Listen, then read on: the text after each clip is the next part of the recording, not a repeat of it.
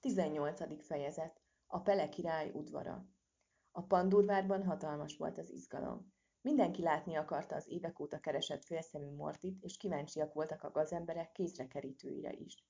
Amint híre ment az eseményeknek, minden pandúr, még a szabadnapos járőrök, sőt a betegségéből lábadozó biztonsági őr is a várba sereglettek, hogy személyesen vehessék szemügyre az, a hősöket. Mortit és társait ponyvával letakart rabszállító kocsin hozták, és rögtön a legmélyebb tömlöcbe vetették, nehogy szökni próbáljanak valahogy.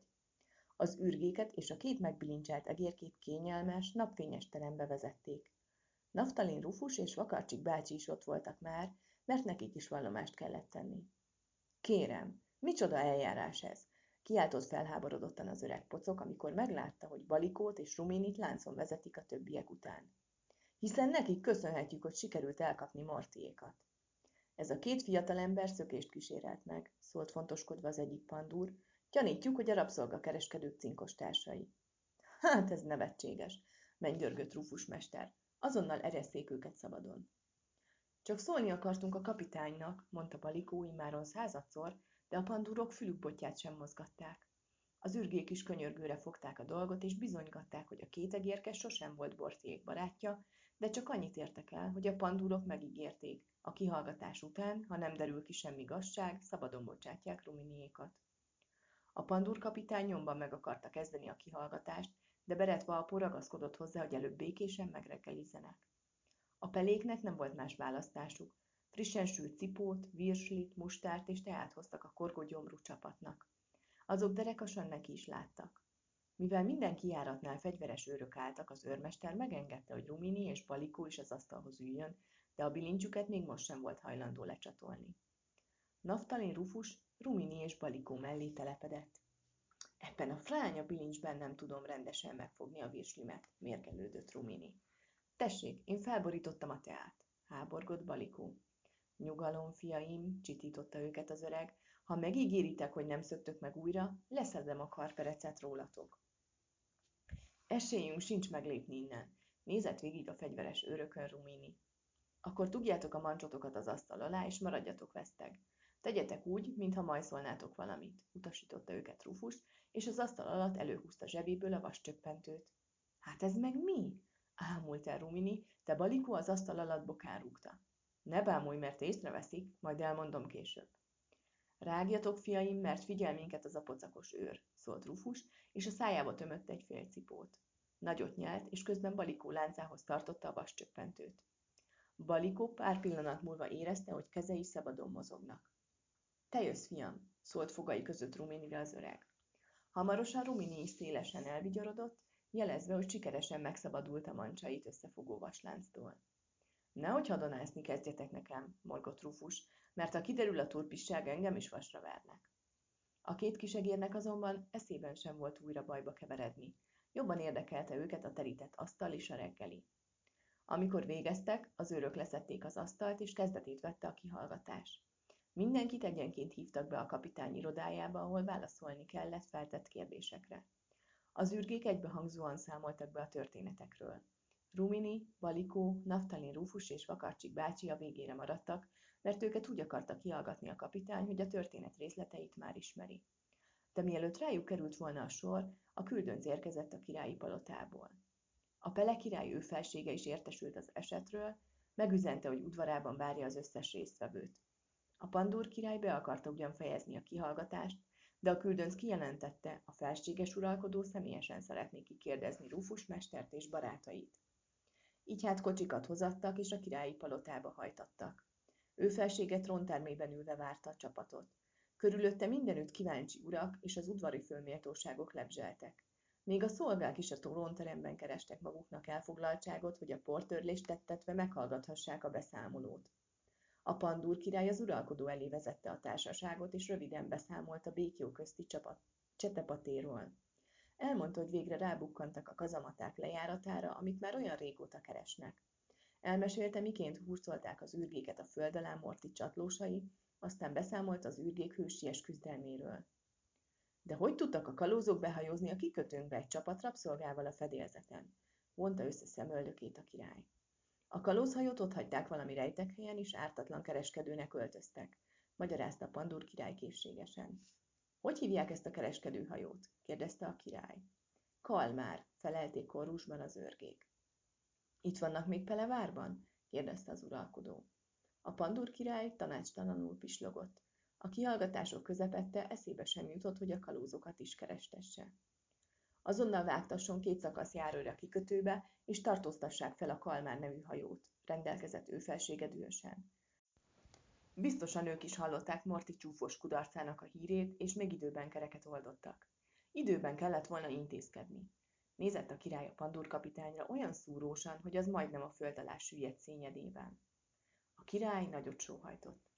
Pedig szívesen kifagadtam volna őket arról, hová is vitték a koronázási ékszereimet. Bánatosan motyogta maga elé. Legszebbik koronámat, jogaromat és az uralkodói pecsétgyűrőmet rabolták el a latrok. Rumini hirtelen a fejéhez kapott, és nagyot kiáltott. De hiszen azokat az Orom szigeten rejtették el. Mit beszélsz, fiam? Az Orom szigeten van egy barlang, oda hordják a kalózok a rablott kincseket. Múlt héten vitték oda a koronát is. Honnan tudod mindezt?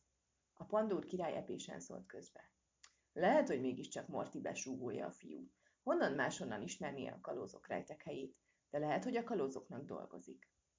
Rumini sajnálkozva nézett a pandúr kapitányra. Nem lehet, hogy maga barátja kaszának? Ő is mindig ilyeneket mond. Vigyázz a szádra, öcskös! Förmet rá a pandúr kapitány Ruminire, de a király leintette. Azután újra Ruminihez fordult. A kisegér részletesen beszámolt Orom-szigeti kalandjairól, hogyan hallgatta ki a kalózokat a barlangban, az északi kikötőről, mindenről, ami csak eszébe jutott. Hát ez igaz, fiam, nagy utalom vár rád, mondta a király. Tudod, mit ígértem a nyomra vezetőnek? Nem tudom, rázta fejét Rumini. 500 aranytallért. Hűha, tátotta el a száját a kisegér. Megvan még az a térkép, amiről beszéltél? Persze, mondta Rumini, és előhúzta zsebéből a gyűrűt pergamenlapot. Azonnal készüljön egy felderítő hajó, rendelkezett a király. Kíséretnek pedig a királyi flotta vezérhajója menjen bele, nehogy újra lerohanják azok a tengeri csirkefogók. Két szolga már is rohant a kikötőbe, de még be sem csukódott utánuk a trónterem ajtaja, az ajtónáló már nyitotta is újra. Megérkezett Pampogi uraság és Bojtos Benedek, a szélkirálynő kapitánya. A két belépő mélyen meghajolt a király előtt, és közben vigyáztak, hogy még véletlenül se pillancsanak egymásra. Balikó és Rumini látták, hogy a kapitány arca nyúzott, tekintete fáradt. Szegény, gondolta Balikó, biztos azt hiszi, hogy én és Rumini sorsára jutottam. A kapitány egyenesen az uralkodó elé járult, nem nézett se jobbra, se balra, így nem is vette észre a két kis hajó sinasát. Térdet hajtott, aztán határozott hangon szólt. Felséges uralkodó, engedd meg, hogy panasszal éljek színed előtt, és elé nehéz helyzetünket. Nincs már szükség sem panaszra, sem könyörgésre. Helyzeted ismerem, és ezért hivattalak ide, hogy orvosoljuk a bajt. Aztán Pampogi úra nézett, aki egészen sápat volt, és mereven bámulta a cipője csatját. Emelt fel a tekintetet Pampogi uram, és számolj be kérlek arról, mi lett az egérországból érkezett szállítmány sorsa. Pampogi mester nagy zavarában össze-vissza beszélt, dadogott, tördelte a mancsait. Hát, hogy úgy mondjam, felség, a sok penészes sejemvég ugyebár, és a felségedet ért kár, mindazonáltal, hát igen, tudom, mégiscsak bátorkodnám kijelenteni, hogy mm, mm, de mégsem egy szóval, tehát, ha szigorúan vesszük, izé, tehát, vonta fel szemöldökét a király, voltak éppen, kezdte újra az udvarmester, de a király leintette. Voltak éppen egy kapzsi gazember vagy, aki mások szerencsétlenségéből akart hasznot húzni.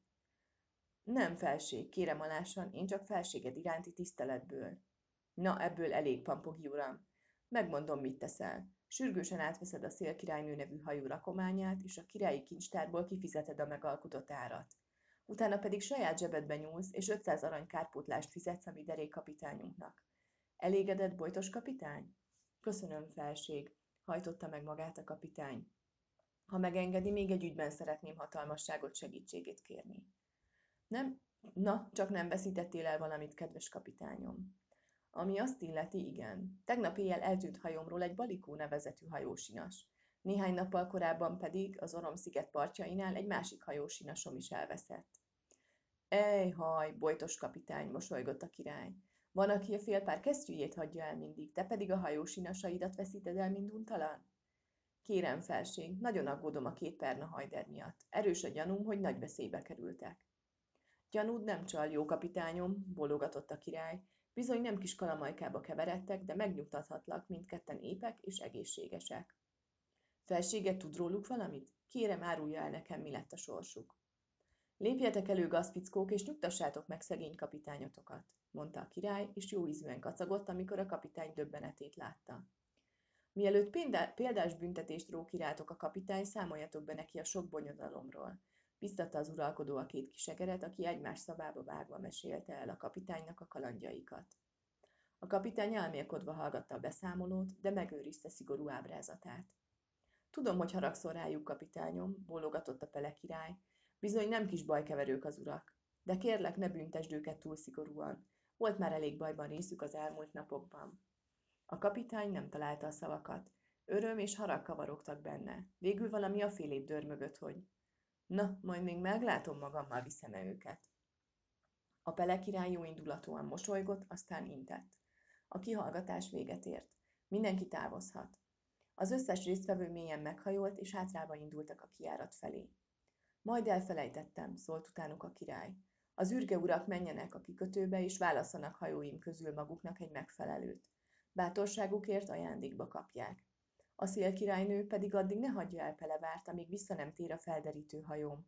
Ha Rumini uram nem csapott be minket, akkor hamarosan 500 aranytalléros ütelumüti a markát.